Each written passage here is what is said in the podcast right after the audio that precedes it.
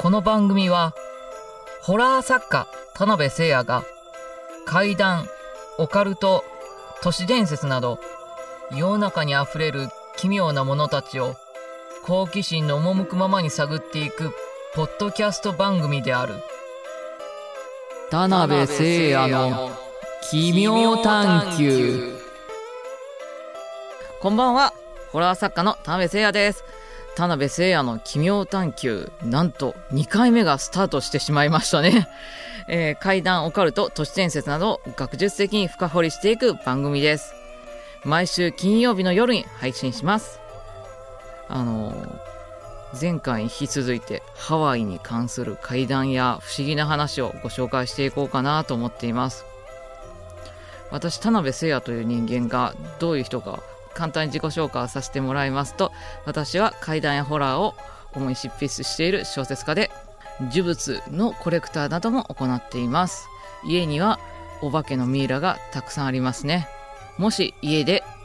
なんかよくわかんない生き物のミイラが出てきた捨てたいとかいう方は私に送ってください。もう喜んであのー、遠くてもういいです。一人に来ます。あそういう人間です。よろしくお願いします。はい。とで、かは、あの、前回に引き続いて、ハワイの階段について話していこうと思います。本当にね、いろんなところで不思議な話聞いたんですけれど、妖怪もたくさん出るんですね。カッパもいますし、ロクロックイもいます。で、あの、死体をかっさらう猫の妖怪でカシャっていうのがいるんですけれど、それもハワイにはいるそうです。でこういう階段集めてるっていうと現地の人結構心配してくれる人も多くって「大丈夫なの?」って幽霊とかそういうモンスターの話を集めてると悪いスピリットとかゴーストとかあなたに寄ってくるかもよっていや私はそういうのを集めてなりわいしてるんで平気ですよって言ったら心配してくれた方が急にこういうスプレーボトルを持ってきて私の顔を向けてパシュッって水をかけてきたんですよ。でそれが塩水だったみたいで目に入って私眼鏡かけてたんでかなりあのガードされたんだけど一部ちょっと垂れて入ってギャー！みたいなあのもう本当ムムスカみたいになっちゃって。痛い痛い痛い痛い。今私は攻撃され何あの痴漢撃退用スプレーかもなんかみたいなやられた。私なんか不思議な何かいけないことして痛い痛い痛い痛い痛いって言った我慢して我慢してとか言ってなんか背中さすってあなた私に攻撃しましたよねとか思った。から痛い痛いとか言ってたら大丈夫大丈夫とか言って落ち着いてとかカウンターとか言ってうー理不尽とか思って。そして、まあ、目真っ赤になって ななんでこんなことしたんですか？って言ったらお清めようみたいなことを言われたんですよね。うん、この嫌がらせがって正直思ったんですけれど あの悪いものを退けるのはお塩や海水っていう風習がハワイにあるらしいんですよ。で海水とかあのお塩の入った水のことを海っていうらしいんですよねハワイ語で。で、えー、とピっていうのが振りかける。なので海ピっていうのがお清めの儀式になるらしいんですけれどあの日本と一緒でお塩を直接パラパラって振りかけるのもあればでも一番なんていうかパワフルで効き目があるってされてるのがそういう海水を振りかけることらしいですね。あのそのスプレーボトルもらいました。あのなんか聖地みたいなところの海で汲んだ海水だって言われましたけどね。今思えば話してて気がついたんですけど若干嫌がらせ入ってますね。多分。あななんか私気がつかないうちに失礼なことを言っちゃってたりしたのかな。まあいいやあんまり思い出さないようにしよう。ね。でハワイで最も知られた妖怪の話っていうのがありましてそれが何かっていうとここにあるあの複数の現地の怪談本にも出てくるんですがのっぺらぼうなんですね。この私が今日着てるあの T シャツがそうなんですけれどのっぺらぼう。現地ではあの Faceless Lady なんて呼ばれたりもするんですけれどあの今はもうないんですけどねドライブインシアターのトイレにのっぺらぼうの女性が現れたそうです。で今はそこのドライブインシアターはカハラモールっていうねあの高級住宅街のあのちょっと気取った感じのフィアトレードの何て言うかねちょっとチョコレートでもお高い感じの日本だと何になるんだろう？紀ノ国屋スーパーとかですかね？成城石井とか意識高い系のスーパーになってましてそこのトイレの鏡に顔のない着物姿の女性が映ったりっていう話がまだあるそうですね。こんな T シャツが売られてるぐらいであののっぺらぼうっていうとあーっていうハワイの方が本当に多いそうです。でいくつかある有名な階段の話で、えー、ハワイにカッパが出るっていう話があるんですよね。であのこれ不思議でカッパっていう人もいればグリーンレディっていう人もいるんですよ。でどちらの呼び名も通ってるみたいであの水辺に近づくとグリーンレディもしくはカッパが出てきて水の底に引きずり込んで殺してしまう。で殺されてしまった人は溺れ死んだから苦痛で仕方ないはずなのに全然そんな感じに見えないような死体で見つかる微笑み浮かべていて皆そこで普通に椅子に腰掛けるような感じでニヤッとした状態で見つかったり本当に昼寝をしているようなこういう感じでね横たわって見つかったりする。ですごい泳ぎが巧みだったり水辺を恐れているものであったとしてもグリーンレディに見つかってしまうと助からない。息なんか行かないよ。絶対怖いし足滑らしてもし溺れてしまったらどうするんだ？なんて言ってたのにグリーンレディに見られたのか亡くなってしまった親戚がいる。そんな話がねハワイ島のあちこちに残っているそうで。でなぜグリーンレディと言われるかというとまあその名の通り全身緑色で手足に水かきがある。そして長い海藻のような緑色の髪の毛をして伸ばしていてそして大変グラマラスであると。遠目で見ても分かるぐらい。話してくれた人によるとコーラのボトルのようだったと言ってましたね。だから日本の人のイメージで言うと、まあ、木桜の CM に出ているカッパみたいな感じでしょうかね私が「母音でしたか?」って言ったら「そりゃあ」っていう感じでオフコースみたいな感じで言ってましたからねあんまりあのカッパで女性でグラマラスっていうイメージはなかったんですけれど、まあ、ハワイに伝わるグリーンレディもしくはカッパはそのような姿をしているそうで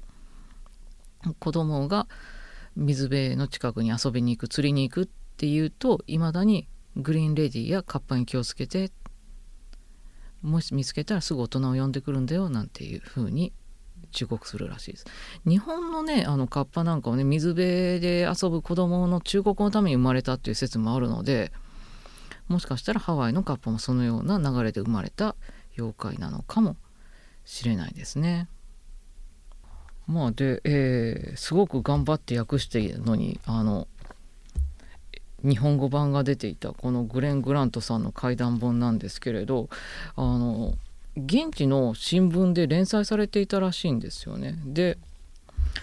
あのこちらは同じあのグレン・グラントさんによるあの実話本なんですけれど怪談「お化けファイルズ」こちら翻訳はされてません。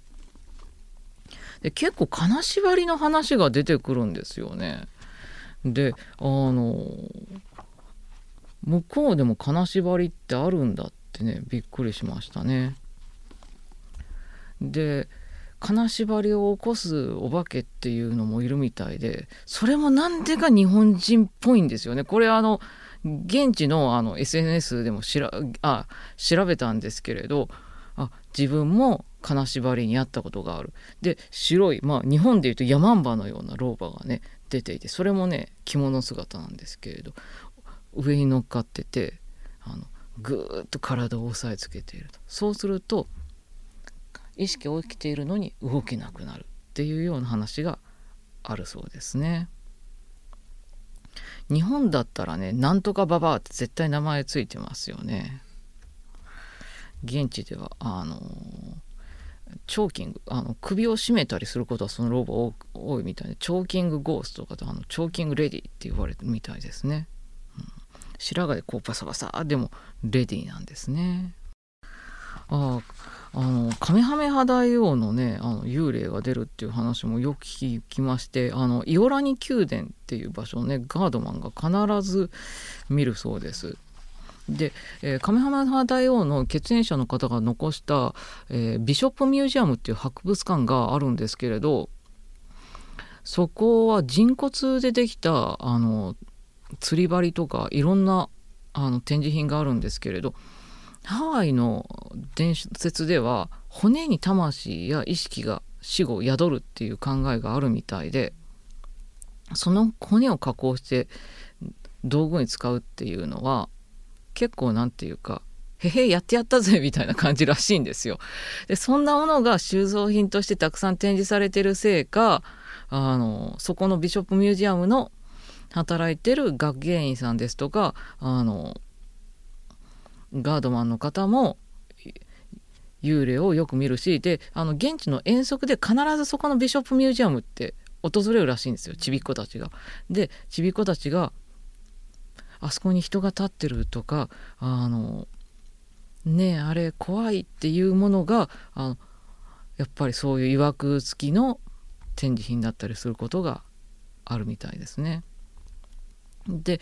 ビショップミュージアムの不思議な話で一つこれえー、っとそこの現地でお会いした方から聞いたんですけれどなんかね私博物館入って入り口の階段の裏側かななんか微妙な場所にね変な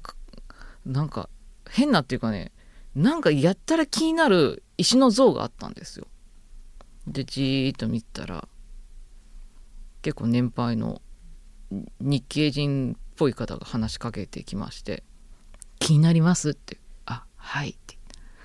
実はあのこのビショップミュージアムずっと改装工事が行われてたんですけれどなかなか終わなかったんですよ。それはあの沖縄でいう、まあ、ウチナータイムみたいな感じでハワイアンタイムって言うんですけどハワイの人が怠けてマイペースに工事をしてるから遅れてるのかなと思ってたら違ったんですよ。この像のせいで遅れてしまったんです改修工事が。どういうことですって聞いたらまあミロがちょっと邪魔な場所にあるじゃないですかってああまあ言われてみるとそうですね動かそうと思ってもどんな風に重機を使っても動かすことできなかったんですよ。重たいってことですか？違うんですよ。なぜかものすごい深さまで固定されてるんですって。なんか杭かなんかですかってそうですって掘っても掘ってもそこが分からなくてこのまま行ったら地球の裏側まで突き抜けてしまうんじゃないかってそんな冗談が出るぐらいずっと掘っても底が見えないぐらい深くまでこの像が固定されたんですよ。この像どんな曰くがあるんですか？って言ったらまあある男性が見つけてなんか掘り出して掘り出してみたいな声を聞いて見つけた石像ででその持ち主が寄贈する前に自分の死期を予言してあの魚を取る網をかぶって亡くなった。で見つけた人もあのその漁業に関わる人だった。でどうもこの石像は調べたところによるとフィッシャーマン釣り人とか漁業に関わる人の守り神らしいで以前とある日本人がこの像の前で立ち止まって気になるなって思って。手に持っていたお酒があったらしいんですよ。どっかにパーティーかなんか行く途中だったんですかね。でちょっと備えて手を合わせて。でまた閉まって。そしたらその方の家業がやっぱり漁業に関するものでその日からすごい大量になったって。へえそんなことがあったんですか。だから気になって声かけてしまったんだけどあなた漁業関係者でしょ」って「違います」って言ったら「嘘よ!」ってそういうね感じのことがありましたね。でじゃあ本当のことを言って何なのっていやあのえっ、ー、と小説家ですって言ったらじゃあ読者ってさ魚みたいなもんでしょってそのこじつけはちょっと無理やりじゃないかなっていっぱいあなたの本がこれから売れてもうガサッと入れ食い状態になるわよみたいなこと言われたんですけれど次の新刊でいつ出るかまだ未定であのそれの理由はなぜかと言いますと私が今書いてる真っ最中なんですがその本が当たったらそのあの人の予言信じます。他にもねいくつかあの展示品にまつわる不思議な話をしてくれたんですけれど、まあ、全部ね私の運がこれからすごいポジティブに向かいますよっていう内容だったのでなんかじーっと見た。私は私のペースで見たかったんですけどね展示品。それに目をつけたということはみたいな感じで。ああはいみたいな。あなたこれからいいこと起こるわよって。起こるといいですね。あもしかしたらこの奇妙探求のリスナーがすっごい増えてポッドキャストももうバカすか売れるっていう予言かもしれませんね。あの、聞いているリスナーさんが、まあ、魚みたいなものっていうね。えー、あるといいですね。はい。というお話でした。ということで、えー、今週の「奇妙譚」はここまで、えー、第2回放送と楽しんでいただけましたでしょうか？いやー2回目も緊張しますね感想や質問なのはあのハッシュタグ奇妙譚ハッシュタグの後の奇妙譚はすべてひらがなですハッシュタグ奇妙譚をつけて投稿お願いします番組公式 X もありますのでそちらもぜひフォローしてくださいそしてこの番組は毎週金曜日配信されますので、お気に入り登録もよろしくお願いします。ここまでのお相手は田辺聖也でした。それではまた奇妙な世界でお会いしましょう。さようなら